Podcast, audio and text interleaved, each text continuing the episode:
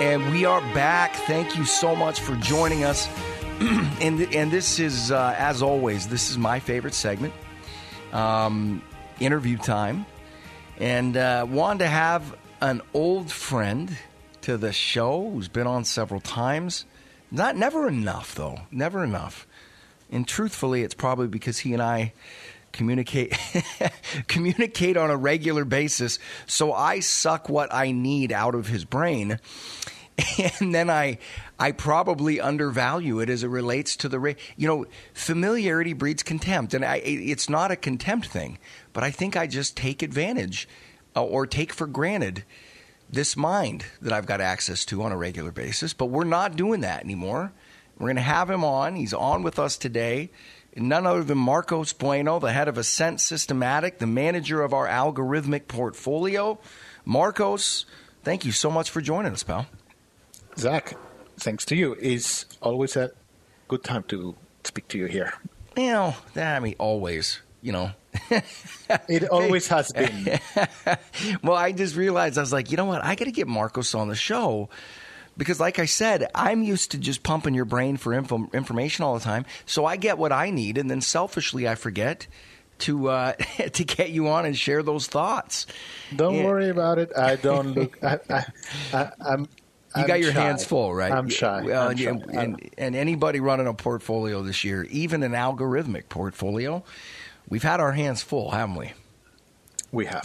Yeah, it's a it's a uh, it's an interesting environment. And for those of you that don't know, not only does Marcos run our algorithmic portfolio, but one of the reasons well, one of the reasons that he and I started working together was the algorithmic portfolio, but also his wealth of expertise and, and, experience. Marcos was a prop trader for several of the biggest firms on the street, J.P. Morgan, Goldman Sachs, name a few. Um, worked at one of the was a trader at one of the largest hedge funds in the world, Graham Capital. Marcos has been through a lot of wars um, and looked at it from the institutional side, um, the buy side, as we call it. Uh, and so, anyway, it's just a, it's great to have you on the show, Marcos. Pick your brain and let, let let's kind of just jump right into kind of the way that I was thinking about it you really try to stay out of macro discussions. I've noticed that, but you also really know macro really well.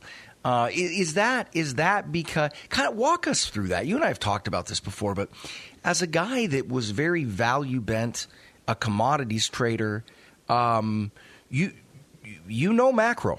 You you've played I, it. You, I do. You've played have, in that I, pool. I have a lot of experience in macro. Actually, was running a billion dollar portfolio for Graham. It was macro. And maybe because of that, I'm not commenting too much these days. Um,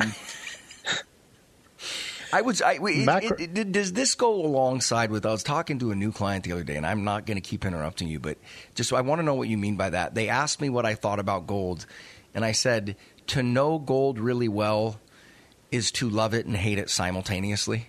Is it sort of like it's, that? That it's from, true. It's yeah, true. Yeah. Uh, yeah. The reason macro is something that is really easy to talk about. It's really easy to sound like an expert. Uh, because it's, it's, it's, stories, right? It's things that are on the news. Um, it's relatively easy to construct a framework that conceptually makes sense, common sense makes sense. Uh, but macro markets don't necessarily move on those. It moves on what people think of those narratives many times. Mm-hmm. So there is a weak link between all the things that we say or think, or the th- things that we think are going to happen, and the things that actually happen. Um, like it's relatively easy to predict what the news are going to be, but that's not the job really. The job is to predict what prices are going to do, and that's much harder. because the news, uh, the news can happen as we predict, but then the the prices do not. So that's why I sometimes, I mean, I keep commenting. Uh, I have my opinions. I have learned not to act on my opinions. And that's why we are running this algorithmic program because um, we are looking at objective inputs as opposed to subjective inputs or opinions. Uh, so I do have my opinions. I try not to listen to them too much. Well, I listen to them. so I, I, don't I don't think you know how often I trade on your opinion. So uh, that's just what I think of your opinion. So I, I value it. Um, Thank you.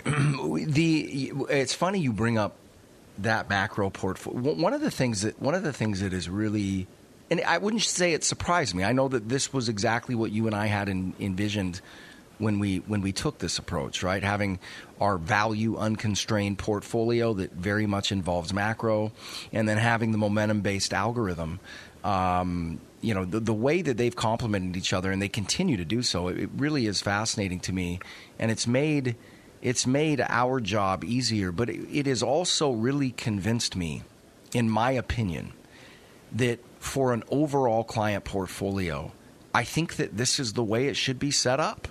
I think that you should have part of your stock exposure geared toward the traditional value slash macro approach. And I am absolutely convinced you should have a significant portion of your stock exposure, or or the other part of your stock exposure, half, uh, which is what we commonly do, um, should be exposed to an algorithmic approach. Do you feel the same way? Do you feel like that that that um, our experience running these two portfolios simultaneously has it has it cemented that view that that, that two pronged approach for you? Definitely, I think that even before we started, um, I've always been of the opinion that there are two ways to make money in the stock market. One is a long term value approach, value properly done, uh, like Warren Buffett does, like other people do, like you do. I was going to say, like Bulwark Capital does pretty good at like it. Bulwark, exactly. uh, the other way, the other way is to use the stock markets as a tool to make money, mm-hmm. and this is what the algo does, right? Um, the algo, what it does is takes advantage of kind of inefficiencies of the stock market that are there because people are imperfect. People have emotions and they make mistakes. Um, the algo is designed to be the perfect trader, not the perfect trader in the sense that it doesn't do bad trades, but it's always doing the right thing. Yes. So it's, it's, it's perfect from that perspective. Like we human portfolio managers or traders, we have emotions, we're affected by them, uh, we have biases. I mean, this has been documented, um, it's, it's, proven. Uh, so that introduces things that are exploitable for people that do not su- suffer from that, and those are the machines. Yeah. Um, uh, and and the real value is because it doesn't have emotions. It's very disciplined in the risk management in a way that a person can never be. A person can be disciplined for a little bit, for some time, but it gets tired, it gets discouraged, it gets emotional, it gets it gets high, it gets depressed. The algos never do that, so they can implement a risk management approach that is very disciplined at all times. Yeah. And when there's opportunity, he's never going to shy away because he's been burned too many times and he's gun shy. The algo is never gun shy when it when it doesn't have to be and is never uh, scared of getting out of things when it has to be. So from that perspective, he's always doing the right thing. You, you know, you, uh, know so, you, you, know when that was really cemented for me is early in the COVID route. We stepped in and bought Zoom Technologies. It, it like, if I remember correctly, I think it was like 104, 105, 106, something like that. And um, it took off right away and I think it got up to like 126 or whatever. And we had a really quick 20% pop in it, and I just went, "This thing's too expensive. I got to bail." Right around that same time, uh, then Zoom went on to make you know hit 558 bucks or whatever. Um, now, t- to be fair, when we did that at that time, I think the market was down like 25 to 30, and we were down like five. So I mean, we were playing it extra cautious, you know. Cause, eh, you know, I'm sure you, I'm sure you feel the same way, but you know, when you're dancing through the rain and not getting wet and the market's down 25, you, you want to take advantage of it, but you also don't want to risk giving it back. You know what I mean? And, and, yep. and giving yep. up that advantage.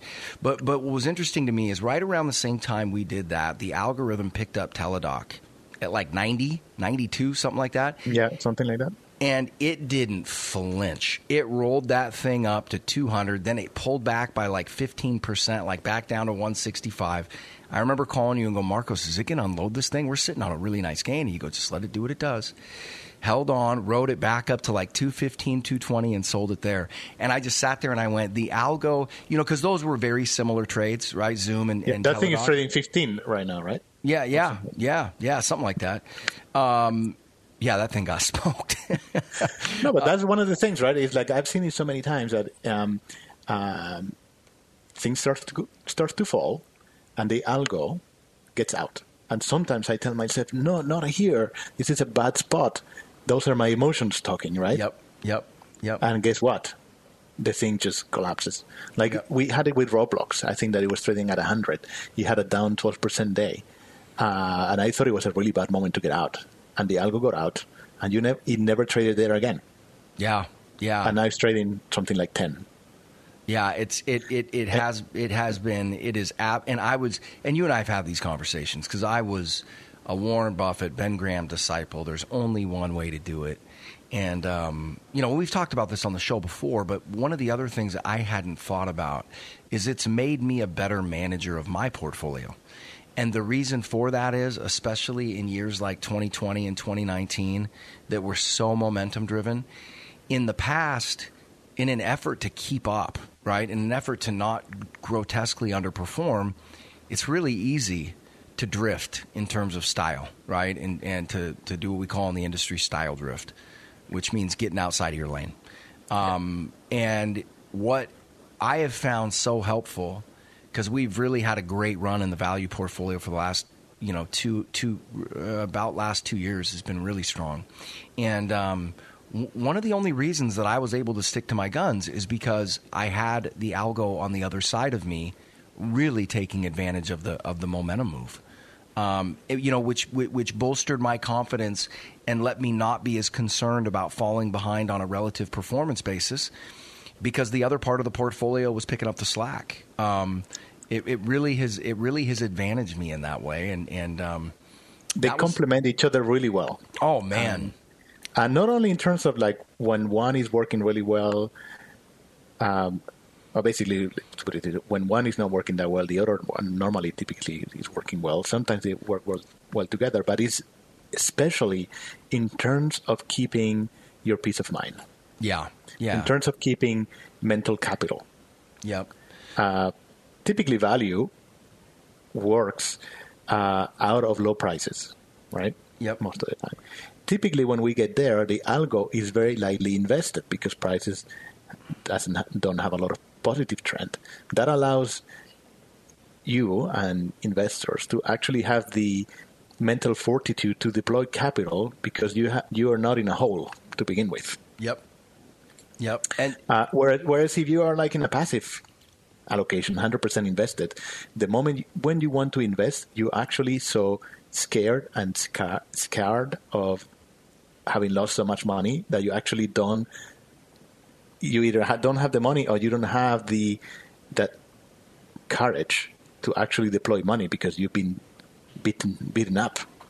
Whereas this algo, the combination of the two, you actually have the capital to put it down and the mental capital to actually do it. So I think it is it resonates with what you say, basically, that, that having both allows you to be a better manager. Yeah, I, I, I will never, I will never go back. Uh, the other thing too is the way that both portfolios have really defended um, capital. You know, you're sitting right here. I think the S and P year to date, you know, we're sitting here, eleven thirty on Friday. S and P's down fourteen fifteen. Algorithms down. I want to say just over seven. Uh, value portfolios up about two and a half. Uh, during COVID, the algorithm was only down ten and a half at the bottom. Market was down thirty six. Um, and so they both really still fit our risk management, you know, th- that risk management profile that, that Bulwark has. But um, yeah, it, it really is amazing to see to see the amount of outperformance that Algo's capable of grabbing and yet still protecting capital because, you know, it's momentum, right? It is momentum. And how have mom- how have most momentum funds done this year?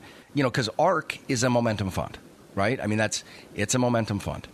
Um, it's run by a pretty bad algorithm, in my opinion, but um, it is a momentum fund, and I think that's a good proxy. Look at how momentum funds have done. It's a momentum fund with no risk management. Right, right. Whereas, whereas, which is sort of like useless. Yeah, and it's down fifty five percent this year. The algorithm's down a little over seven. You know, there you go. Market's down 14, 15. Um, you know, when ARK, if I if I can just interject there a little yeah. bit. So when ARK when ARK was firing in all cylinders we were invested in a lot of the same names. A little bit more conservative because we're not as we're not very, not crazy. uh, uh, so we did we made a lot of money in those names, but when ARK peaked, roughly two months before, we started to, the algo started to get a lot of those names because they started to lo- to lose a lot of oomph. Right? They start they were starting to lose energy, and then by the time ARK peaked, we were probably only had 50% of those names. And two months later, we had none of them. And we hadn't really revisited them since. And those names, many of them are down 90%. So we are able, the algo is a, able to get on those names where they're hot, but the moment they cool down, it bails. Okay, now I want to go. I, I we, we, warmed it up um, on the macro front, and you're a very measured guy, which I appreciate a lot, as a matter of fact. Um, and so I, I, you know, and I think you and I have both been doing this long enough to to know the lack of value in prognostications and predictions. So I, that's not really what I'm looking to have. A, uh, that's that's not where I want this conversation to go. Um, what I want to do is I want the listeners to be able to get the same advantage that I do having these macro discussions with both you and Chase Taylor. Um, but l- let's kind of discuss macro a little bit from your perspective. Um, I think the listeners all know what I think. I think the picture is pretty clear. Uh, how the market reacts to that picture in the short term, who knows? I mean, I don't know. Um, you know, we've been expecting a bear market rally for a while. I, I very much think that that's what you're seeing right here.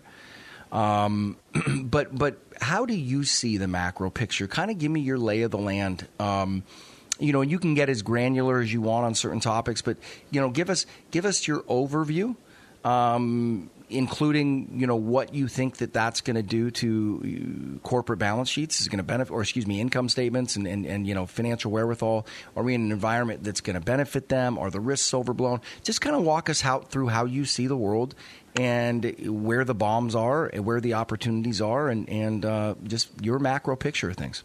Yeah, um, it's unclear. Let's put that up front. Um, I don't have a clear perspective right now. Um, when I was last on the show in December, I remember we talked about the importance of November 20 of that year. That's the day Powell got renominated to be uh, head of the Fed. Um, that signaled to the market that he had probably told President Biden that he was going to fight inflation. Because for the president right now, it is a political imperative to fight inflation. That's whether inflation cools down or not is going to determine his reelection or actually uh, the composition of Congress uh, in the midterms. So it becomes a, a political inflation. Fighting inflation became a high priority. And when Biden reelected Powell, that sent a message to the market that Powell was going to fight inflation. And I made some comments about in the day about uh, how Powell wants to be the new Volcker, and that's been behaving like that. So from that, at that moment, I was kind of relatively clear that um, the priority was fighting inflation. That is still the case. Uh, that has not ch- changed, and that means that uh, the Fed is going to be steady in the interest rates hikes. The problem now is that the prices are down 30% since. So that makes the calculus a little bit more complicated because the dynamic is still the same, but prices are different, very different. And also, kind of the market has caught up with this story. Like now, whereas in December, not many people were willing to listen. Now, people are buying this wholesale. So I think that that is a little bit too late to play to play that theme.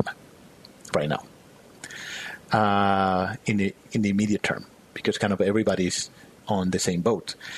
Markets have this tendency to be nasty to people that are are too much in agreement or things that are obvious.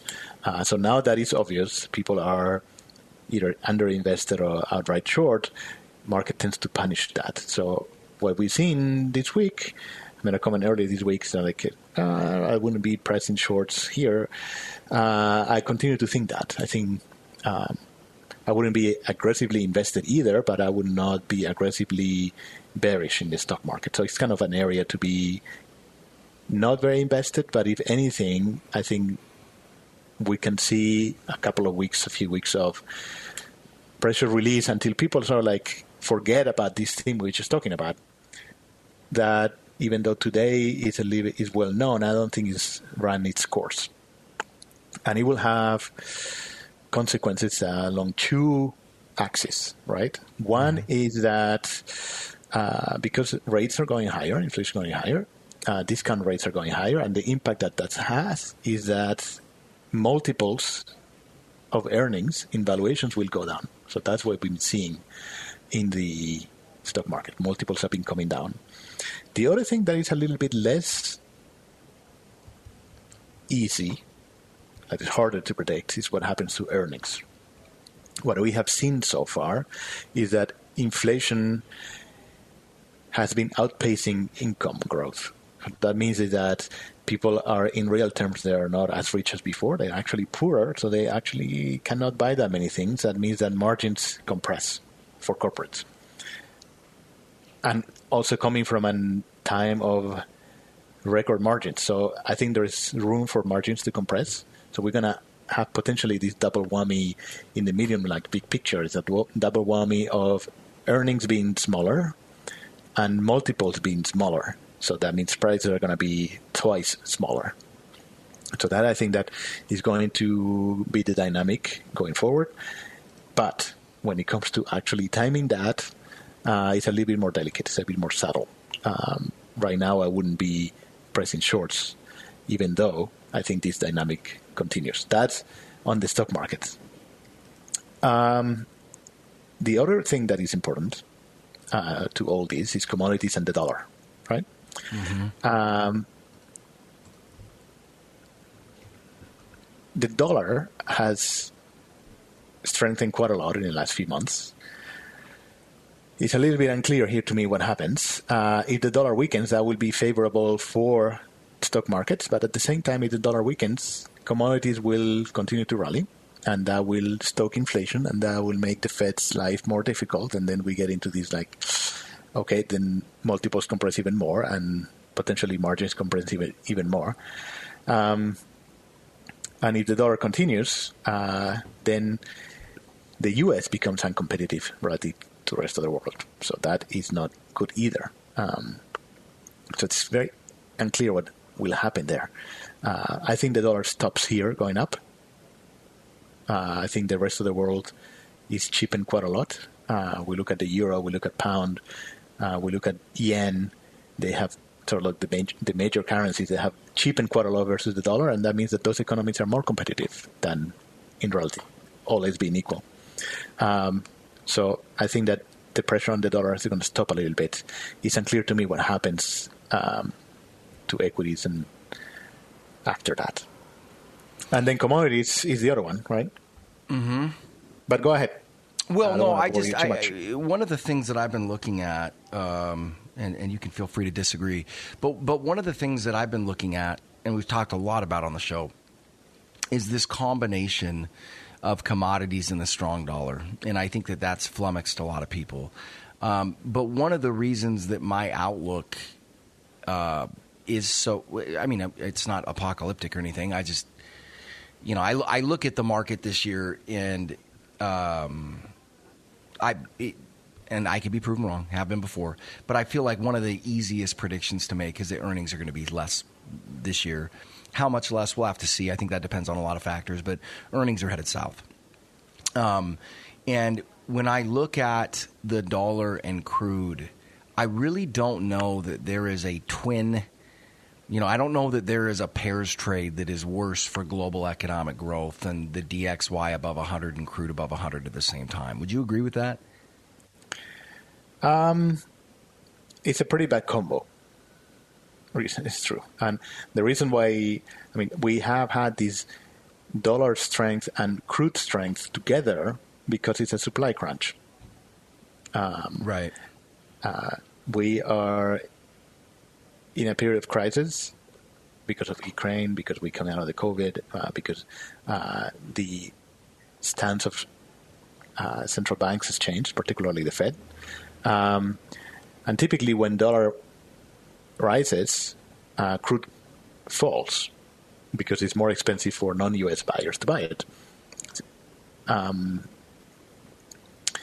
but this case, we have the dollar going higher and the oil going higher because they're both feeding on each other, particularly the crisis in Ukraine, uh, sanctions on Russia, couple at a time where we basically have hit the wall of these things we've been talking about for two years is that there hasn't been any investment in supply of crude because it was it was badly seen to do, be do, to be doing that, right? So now now we now now the bill is coming due, and we had had this combination timing maybe coincidence, but it's happening today, and that's creating a lot of pain in the world because uh, for the U.S. already cr- crude is expensive, energy is expensive, but for the rest of the world, it's doubly expensive because they, they buy it in dollars. So it goes higher in dollar terms, and then dollars goes higher. So it's just again another double whammy that is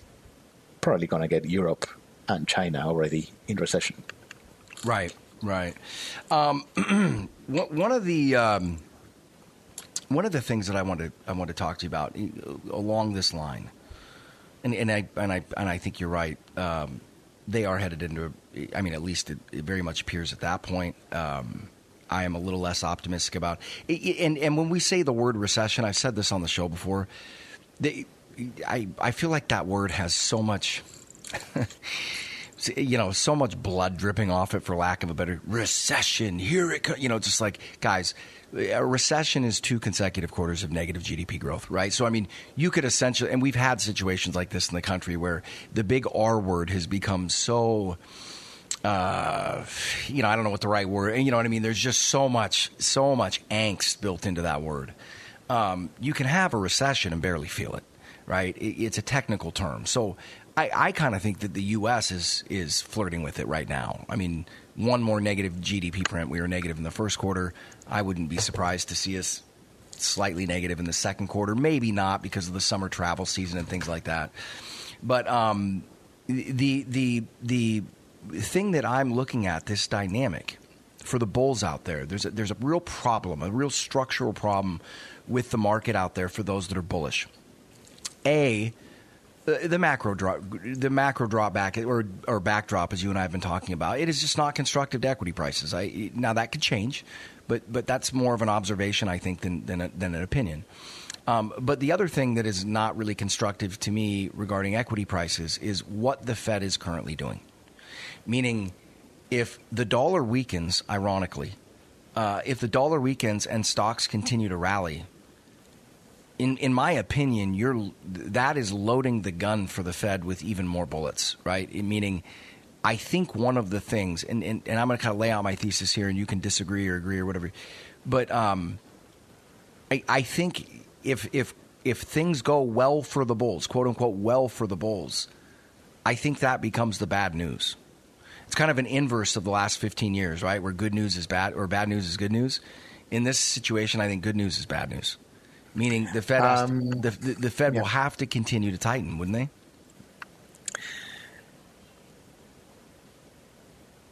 I think we are.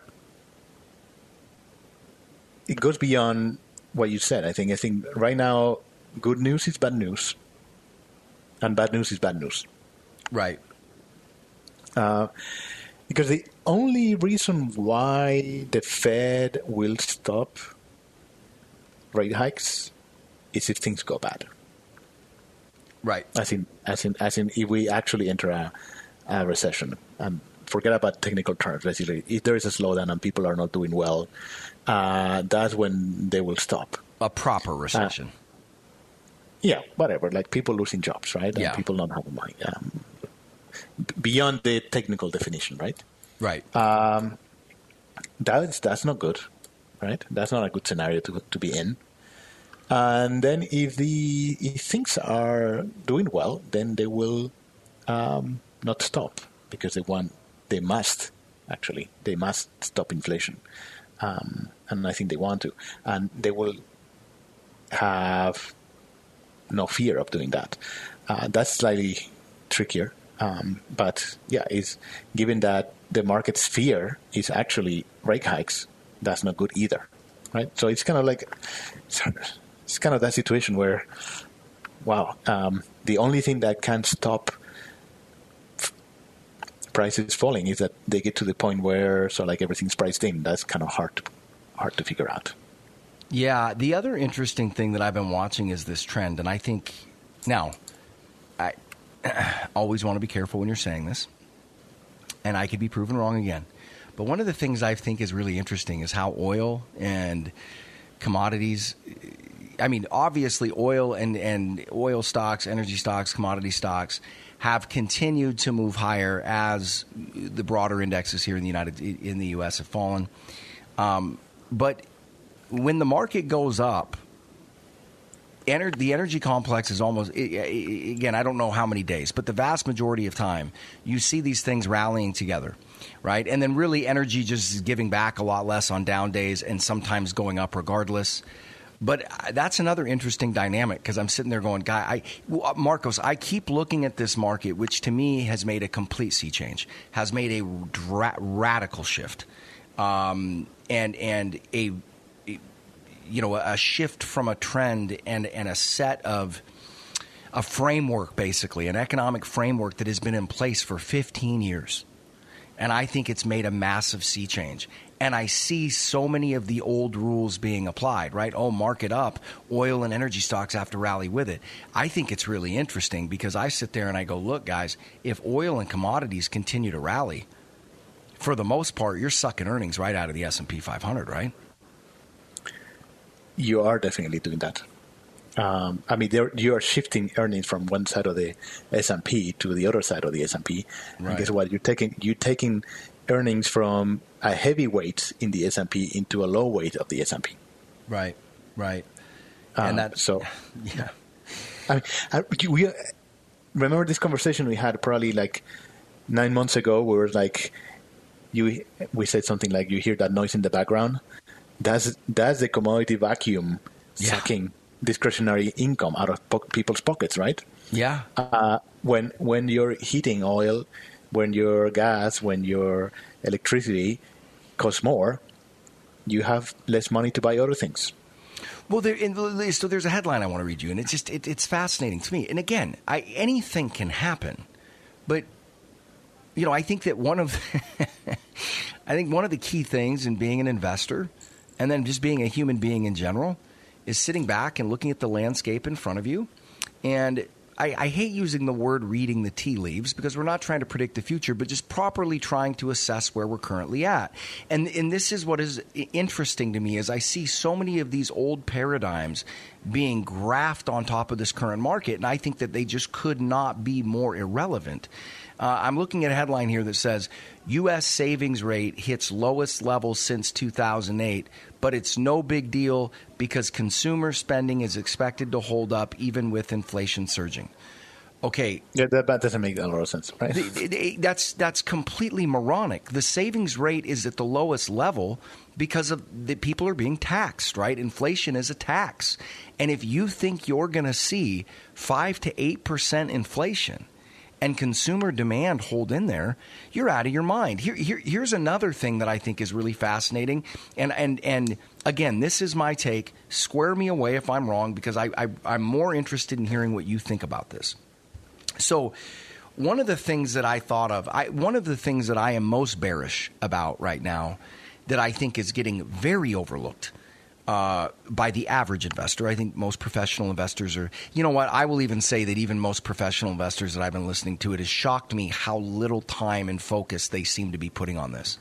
But as I've said on the radio show so many times, the guy that's been pouring the drinks for the last 15 years has left the party.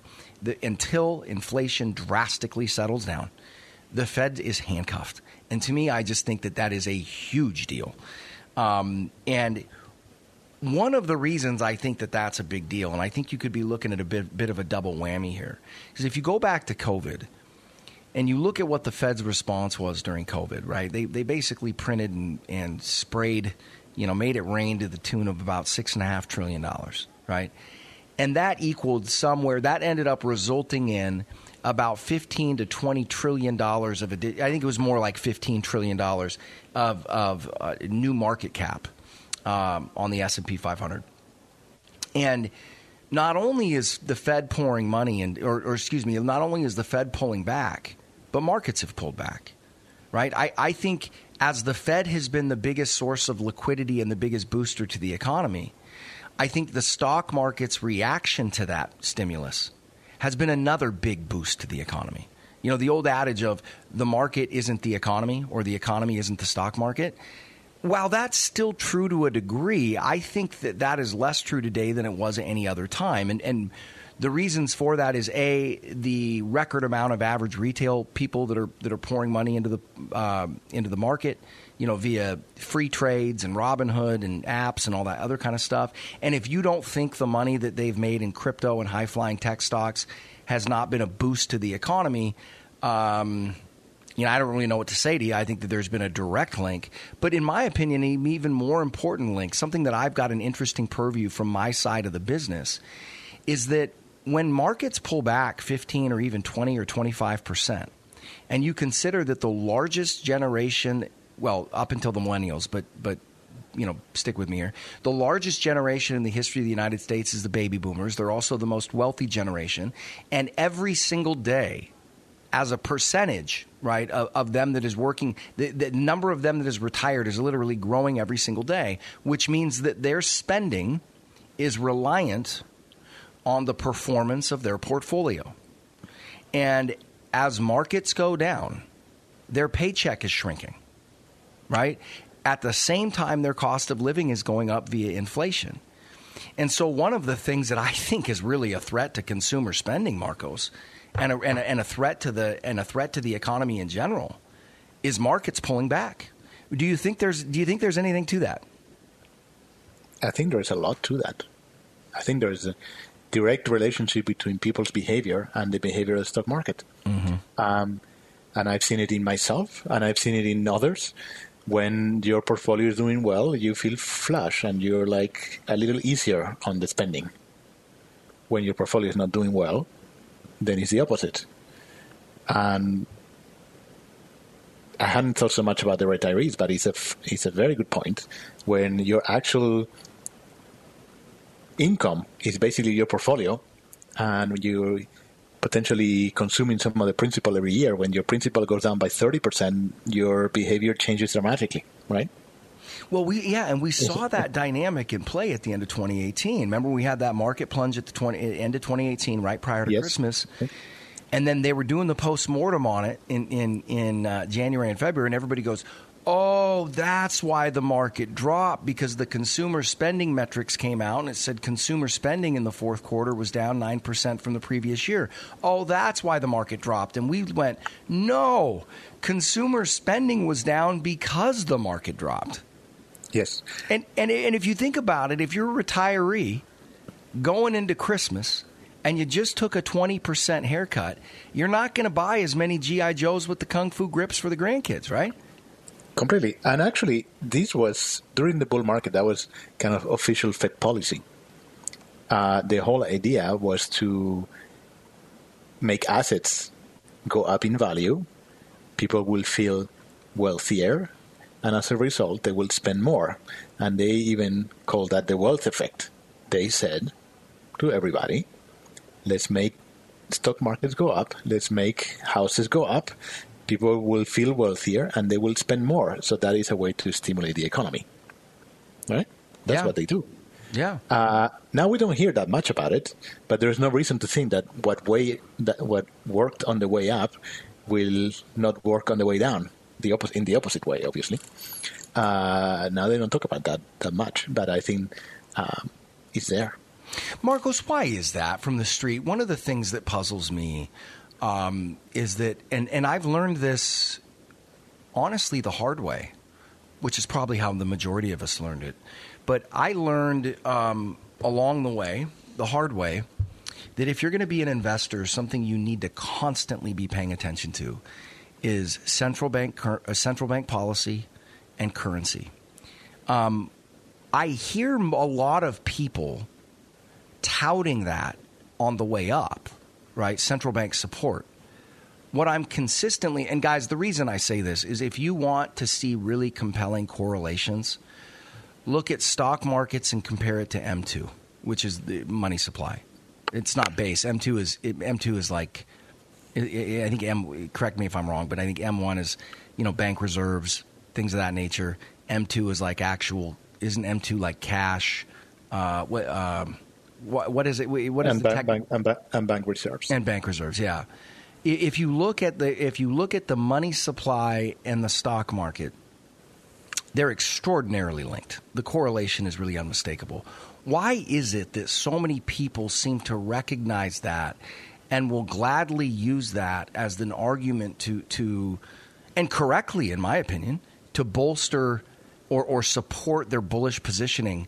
But yet you see so many of those actors remaining long and staying bullish even as the Fed is pulling back. What have you it's just a, now I know that there's a lot that don't but the number that do that that are that you know that cite the Fed put and the Fed you can't fight the Fed you can't fight the Fed. Then the Fed withdraws uh, you know withdraws liquidity starts ramping down QT and they're still bullish all the same stocks. What a have you noticed that? And b what do you attribute that to I make my living out of that. So. Yeah, right, right. Well, I think what, what I've learned, Marcos, what I've learned, and you and I have talked about this extensively, is that all these things that we think that matter, valuations and all that kind of stuff does, it, it matters. You want to pay attention to it. But the one thing I have learned is that when central banks are pulling back in liquidity, get out of the bloody way. Yes. Why? Why is it that, that so many others look past that? Uh, for the reason we said at the beginning of this interview, is that people have emotions. People people do not always do the right thing. Um, people have biases. They have behavioral biases, and one of them is that when we, as a person, have an opinion, we are always happy to hear arguments that support our opinion, and we are never happy to hear arguments that go against our opinion, and we are going to ignore those. So when we find something that supports us, we're going to listen to that and talk, talk to other people about it. But when we find something that goes against our opinion, uh, we're going to suppress that and we're going to ignore it. And that is hardwired in all of us. And that's what's happening there. It reminds me of the Cathie Wood. Uh, again, not trying to beat up on her. I just think there's so many valuable lessons to learn from watching this whole ARK episode. Uh, I don't know if you saw that, but she was basically looking into the camera, going, "The market's wrong. We're not wrong. Our approach is right. Yes, of course. We're up. It's the market that's wrong." I've gotten to the point now where whenever I hear somebody say that, I just it it I it, it sends chills Yes. through it sends chills through my spine. I'm like, oh, now you can think the market is wrong, but don't bet the house on it for crying out loud, right? You know what? Even when the market is wrong, the market is right. Right. And you know why? Because the money that you make or don't make depends on what the market does. And if the market is wrong, that's what's going to determine how much money you make. right. So you may think the market is wrong, and you may be right. But if the market continues to be wrong, your money is going to be lost. Yep. And that's what our job is to make money. So market can be wrong, it doesn't matter. Re- re- recency. And, and we saw we saw that we saw, we saw that. Sorry, this No, no, go ahead, yeah. quite an important point. Uh, we saw that in things like Tesla and all these technology stocks that were losing money and they were no viable business. And you know what? They should have gone down, and they didn't go down. They went up, and they didn't went up a little bit; they went up ten times, twenty times. The market, the market was wrong, but it doesn't matter. The market is right even when it's wrong, because that- and if if you bet that the market is wrong and say I'm going to short these names, um, you get blown out of the water, literally. You Yeah. go you, you go bankrupt, and Well- many people did actually. Look Yeah. at Melvin. Yeah, jeez, yeah. Um, that yeah, that guy. Well, I, I, I actually want to talk to you about that. But one, one, one other thing though, I think I, I also think recency bias. I've been spending a lot of time thinking about this, just because I've been shocked. I, I've just now the market's had a rough year. But when you consider the backdrop and the level of angst, and I think about where the S and P is currently valued, I think about where it's come from, and then I look at it and I'm like, um, hey guys, this really isn't any pain. I mean, when I, you know, I mean, I understand why people feel that, and, I, and I'm not rubbing salt in the wounds. But if, if you're one of those people out there thinking, "Oh, well, this is the worst it can get," or "We've bottomed," I'm just sitting there going, "What?"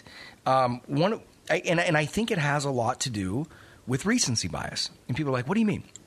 Well, it gets into the whole pain thing, right? You I know you and I have talked a lot about this, and this is not something new to investors, but you know they've proven this in so many different experiments and so many different uh, trials that the pain of loss is far greater than the euphoria of winning, right? And so people are like, well, why aren't people worried about the pain of loss? I think they are. But what has the pain of loss been over the last 15 years? The pain of loss has been not buying the dip. For 15 years, right? The pain of loss Yep. has been not buying the dip. So I finally had that realization the other day. I was like, why, why aren't people afraid of pain? They are, which is why they're buying, right? Because the only pain that you have felt over the last 15 years is not buying the dip, right? Definitely, definitely. The people, the recency bias is a real thing. It is a real thing.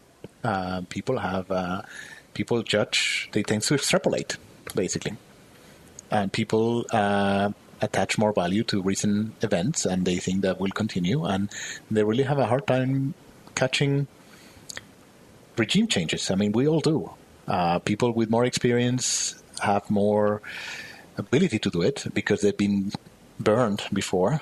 Um, so they kind of more attuned to that. But we have had we have a whole generation generation of investors that have never seen a regime change. Uh, so those are a lot of people that are in a lot of pain. In addition to that, 2021 had inflows in the equity market that were larger than net net inflows that were larger than the 20 years before all combined.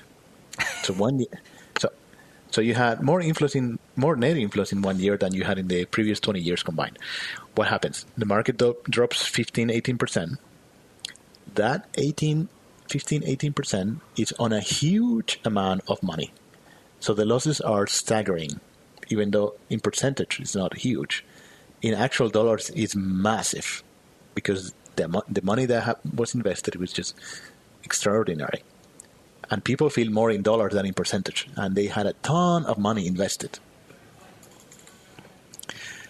That's part of the thing Yeah. that is happening here. So it's a combination of the okay, I'm buying the dip, it's not working. This is the worst I've ever seen in my 18 months of investing. To make the joke, uh, and and I You're going actually make our clients have a heart attack, man. uh, so basically, people, a, a lot of people that haven't been in the market for very long, they say this is the worst I've ever seen, and probably it is true that it's the worst they have seen, but that doesn't mean very very much uh, because we should look at a hundred years of history, um, and then they probably had a lot of capital at risk. And they have lost way more than they ever thought they would lose because during their time, we never really had a bad, bad market. And when we had it, the Fed was there to save everybody. They did it in 2018, and they definitely did it in 2020. So the people that have been invested in the market for the last five to seven years, every time there was a big sell-off, Grandpa Fed was there to save your butt. Yep. But they're not here this time, Yeah, and, and, and they don't want to. No. and that that that is that is what a lot of people have missed is that the regime change means that the Fed is not there to bring your homework to the school when you forgot it. the dog ate it, man. Yeah. Uh, um, okay, so I want to get a little ethereal here. And this is Okay. something that I've been meaning to talk to you about for a while, just because I want to know a little bit of your process. And for those of you listening, this is going to be ethereal. It's going to be somewhat anecdotal. I am going to be the opposite of uh, of so many of these other podcasters that are going to tell you, well, this data and this data point, blah blah. One thing I've noticed in my career is that the biggest wins I have had and the highest winning percentage plays that I have had have always been the ones that I have waited the longest for. And what I mean by that is that my biggest wins, my best trades have come from things or relationships that I have one of the and I and I know you're you're of the same mind, but at least once a quarter I try to get somewhere where I can spend an entire day and an evening at least uh, away from phones, away from computers, um, and even away from the kids. Um, you know, not like far away, but you know, send them to grandma's house for a night or something like that, where I can just sit and read and think.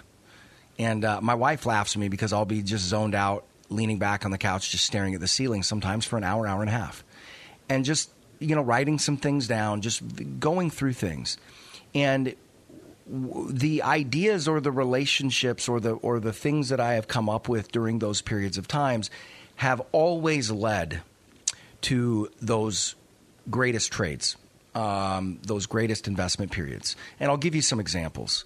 Um, one of the first that I can remember in my career was the housing crisis. I was sure housing was going to crash. I had no idea about how bad the, the situation had metastasized in the big banks. Um, I look back at myself at that point. I think I was, you know, 25, 26 ish going into that, 27. Um, very new in my career. And I knew a bubble when I saw it. I had no idea the underlying impacts. And quite honestly, put a gun to my head, I thought it'd probably result in a run of the mill 25 to 30% pullback in the market and then would yield some good buying opportunities. But I did think it was going to be a problem. And one of the things that I looked at was um, when you see rates starting to go up and you see defaults starting to jump, get short and get careful. And uh, that resulted in a 22% gain from the end of 2007 to the bottom of 2020, um, uh, 2009. Now, part of that was luck. Um, you know, I, and anybody that tells you a great trade like that isn't somewhat lucky, right? You think of the guys that went short or, or went, you know, bought credit default swaps against mortgages back in 2004, right? A lot. There were a lot more guys in that trade than people think, and some of them got flat out washed out. You know, they got taken. They got taken out on a stretcher. Um, so the timing of that was lucky. Another one was sitting back and thinking about when the Fed hikes rates for the first time. And one of the and I don't want to spend an hour walking through my logic with this, but one of the things that I said or I thought about, and this was probably a good two years before it happened, was when the Fed starts hiking rates. And I don't know if you remember this, but there was a narrative as it related to gold that um, when interest rates start going up, gold gets hammered. Right now, there Yep. are times in the past where that has worked, but it, that is a very incomplete way to view it. Because the other thing is, is go look at gold's inflation adjusted all time high at the end of the 70s, early 80s.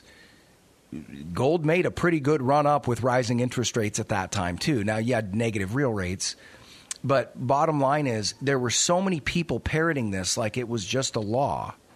And it reminds me of the old Wall Street adage, right? Buy the rumor, sell the news. And that's kind of the way I was approaching it is I thought, okay, when the Fed hikes the first time, if gold is positive two trading days after that, I'm going to step on it.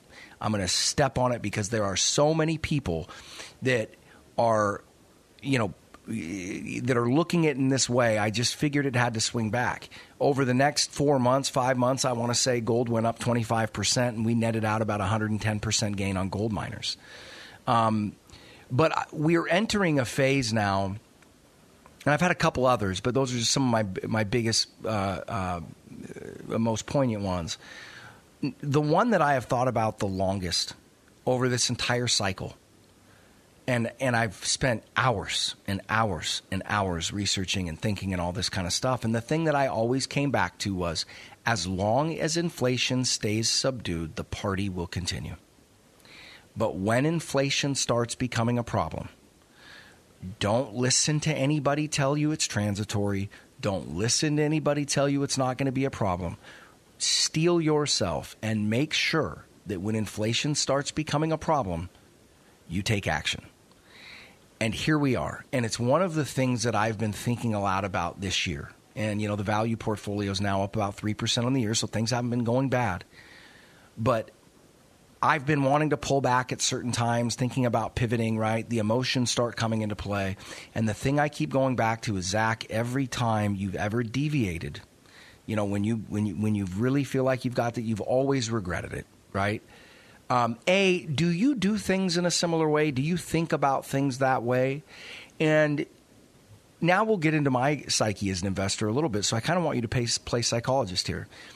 Um, do you think it's healthy for me to view things in that way, or do you think I'm just setting myself up for failure? Kind of throwing throwing a lot at you right there. Kind of vulnerable, but I would like to hear you. You know, play play psychologist. Um,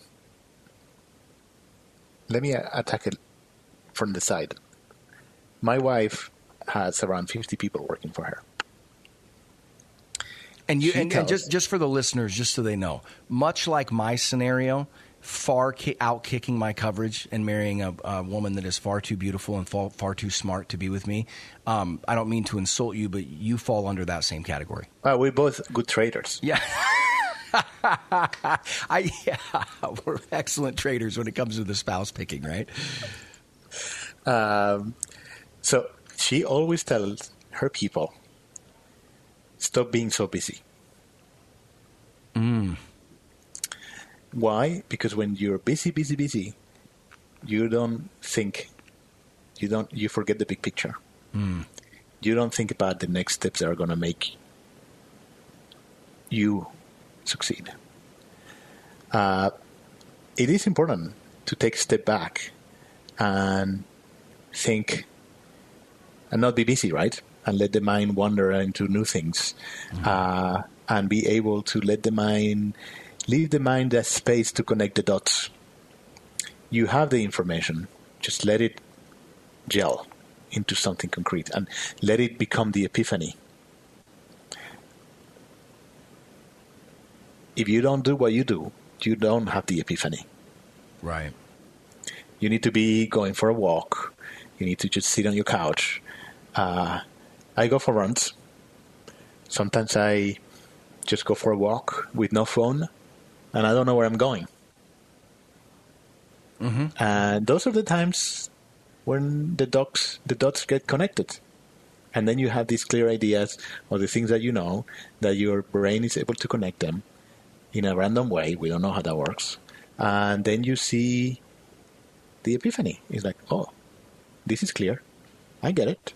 This is how it is. And so I think what, what you do is not only useful, it's necessary. I think that you must, we all must do that. Yeah. So I think I think what you just told me makes a lot of sense. Is That that is like, if you do that, I think it's a very healthy habit. The the other the other thing I found, and one of the reasons that I make sure to have time to do that, is that when those opportunities, you know, I think people, and this is something again that I've learned in time, and so the average retail investor probably doesn't know this, but I think one of the dangers of not doing that, at least from my perspective, is when the opportunity comes, you know, it's not just about getting it right. It's also about getting it right and having the conviction to stick with it. Right? That's the patience side of things, right? Right. Um, everybody says be patient with investment. Uh, and they are, it's a double edged sword. Um, because sometimes you don't want to be patient, uh, especially when it's going wrong. Uh, but there is a, a lot to say about being patient, staying in the trade. We need to be patient getting into the trade, so we don't want to be early because being early is wrong. As you mentioned about the, the guys that were doing CDSs in 2004 instead of 2007, they were too early, uh, so they, they were not patient enough. Uh, but it's very important to be patient staying in the trade when it's going the way you wanted it to go. And if we look at studies, and have been books written about this, and, and actually this another plug here. This is basically what the algo does. The the way to really make money, particularly in stocks, is to stick to your guns when things are going well. And why is that? Because stocks have this asymmetry that they can only fall so much. Let's say you buy 100, you can only lose 100, but you can make 100, 200, 400, 1,000. There's no limit to how much you can make. Now, it doesn't happen very often. You don't have the kind of wins, but when you hi- find those wins, you really need to stick to them because they can really take you very far. Um, so, you are doing the right thing. And the thing is that, and you kind of touch upon that, doing that goes against everything we normally believe in. We're not wired to do that. We're wired to take the money and put it in our pocket because we're too scared to lo- lose the money that we made. And you're saying like you said that it's like every time you've done that, I regretted it because when you when you have a winner, you have to stay you have to stay with it because it's asymmetric. And two, actually finding a winner is really hard. Yeah. So when you find one, just don't let it go, right? Yeah, and you got to squeeze it for all it's worth, right? Exactly. Um, yeah, that's that's been and and you know, I, I, and I like to be. I think you and I are similar this way. Um, you know, some people might hear me saying this and think you're setting yourself up for failure. Not really, I, I, because I'll be the first to admit, hey, I could be wrong. Um, I've been wrong plenty of times. I just know, personally speaking, that that whenever I have deviated or not stuck to my guns on those calls, w- really without exception, I have regretted it.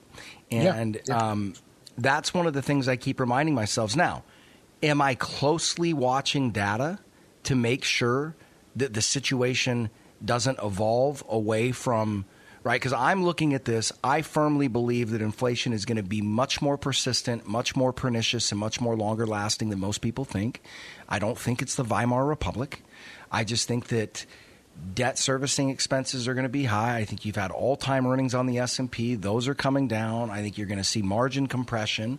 I think you're going to see. I mean, we're already seeing it in, in so many companies coming out and announcing layoffs, announcing slowdowns in hiring. Even companies that seem to be doing really well, right? Like Nvidia came down and said they were pausing or drastically slowing hiring. Um, you look at all these things. You look at commodities going up, and you know, I am paying very close attention to the reality on the ground. And if it changes, then I will have to adjust my view. But the one thing I keep reminding myself is don't get shaken out, right? Stick with it. You've been waiting for this for about 10 years, it's here. Um, stick with it. it. Have you had a longer term view on the inflation scenario? Have you, have you, thought about things in a in a similar, maybe different, but similar way to to, to me? Have you thought over the last cycle, uh, over the duration of the last cycle, that when the inflation kicks in, that's that's going to be the time to get out? Like I've always thought um, that e- over my lifetime, sustained inflation was the biggest risk that I had. Yeah.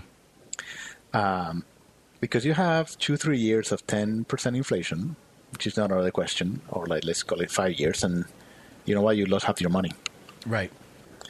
Um, the way I think about inflation is slightly different than the way you think about it, but um, it kind of leads to the same conclusion.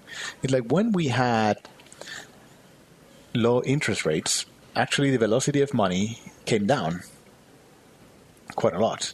So even though the Fed and central banks were printing a lot of money, there was no inflation because people money stopped circulating. That's the velocity of money. It's the people um, uh, were holding cash because holding cash had very low cost of opportunity, opportunity cost, right? Because you're not getting anything for it. Um, so um, actually, people were holding to their cash. When inflation accelerates, the opposite dynamic happens. Velocity of money, I think, there is a high risk that it will accelerate. And it will accelerate on a huge hard money base because so much money was printed. So if we get into this dynamic in which people don't want to hold cash because it's depreciating, and we have this huge amount of it's like a dam that breaks, right?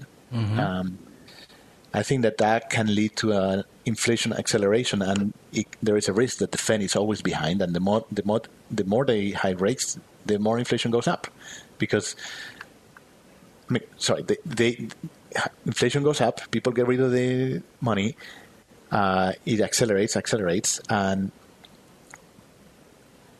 it has the same the opposite effect as when rates were held artificially low.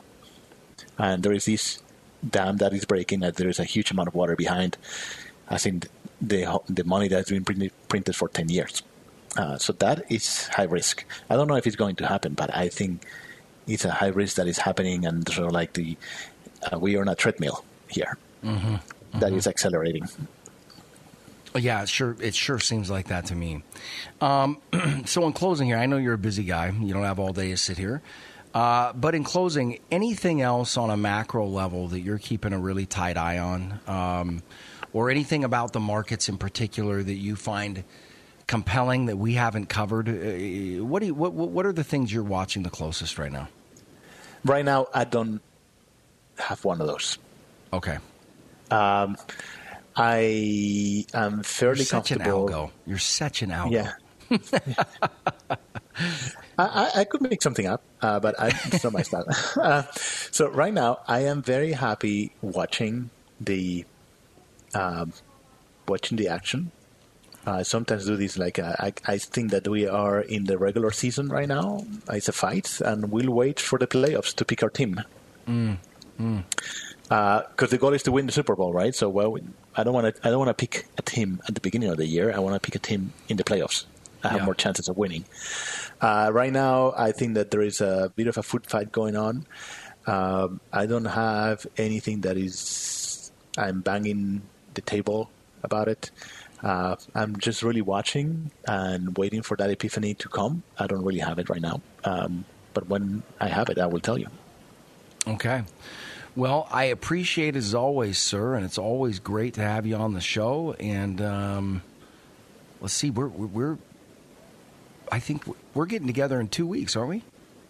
Yes, two weeks. Yes, two weeks. You're gonna you're gonna make the now. Are you going to be flying in from London or flying in from New York at that point? Flying from New York. Okay, fantastic. I just Yeah, I yeah. get excited. I get excited when you're heading back to when, when you're coming back to this side of the pond, man. It just feels like, you know, just it, it feels like we've got one of our.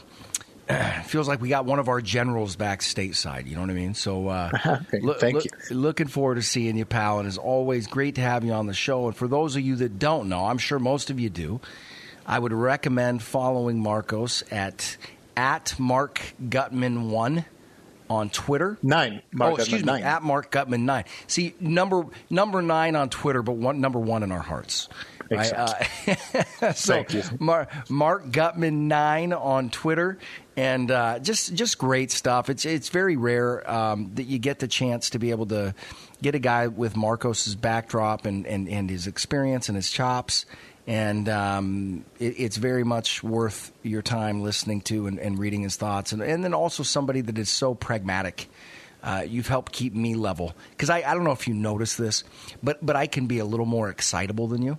Uh, so you you help me keep my feet on the ground, pal, which I appreciate as always. So so thanks again for coming on. and, and God bless uh, you and the fam, and, and good health to y'all. And uh, we'll see you in a couple weeks. Thank you, Zach. All right, pleasure as always. All right, you guys. Well, thank you for, for listening, and I hope you enjoyed our discussion with Marcos and, and the ethereal side, the macro side, the whole breakdown. Uh, we've got just a, we really have a murderer's row of uh, uh, interviews coming up. We got Grant Williams coming up in the in the in the next few weeks. We got uh, Hugh Hendry coming on in the next few weeks. Got some great guests for you, so you're not going to want to miss it. Anyway, as always, we'll be back next week. Have a wonderful weekend. We'll talk to you then. You're listening to the Know Your Risk Radio podcast. Download and subscribe at knowyourriskradio.com. The opinions expressed in this program are for general informational purposes only and are not intended to provide specific advice or recommendations for any individual or on any specific security. It is only intended to provide education about the financial industry. To determine which investments may be appropriate for you, consult your financial advisor prior to investing. Any past performance discussed during this program is no guarantee of future results. Any indices referenced for comparison are unmanaged and cannot be invested into directly. As always, please remember investing involves risk and possible loss of principal capital. Please seek advice from a licensed professional. Investment advice cannot be given without a client service agreement. Bulwark Capital Management Management is an investment advisor representative of Trek Financial, LLC, an SEC registered investment advisor.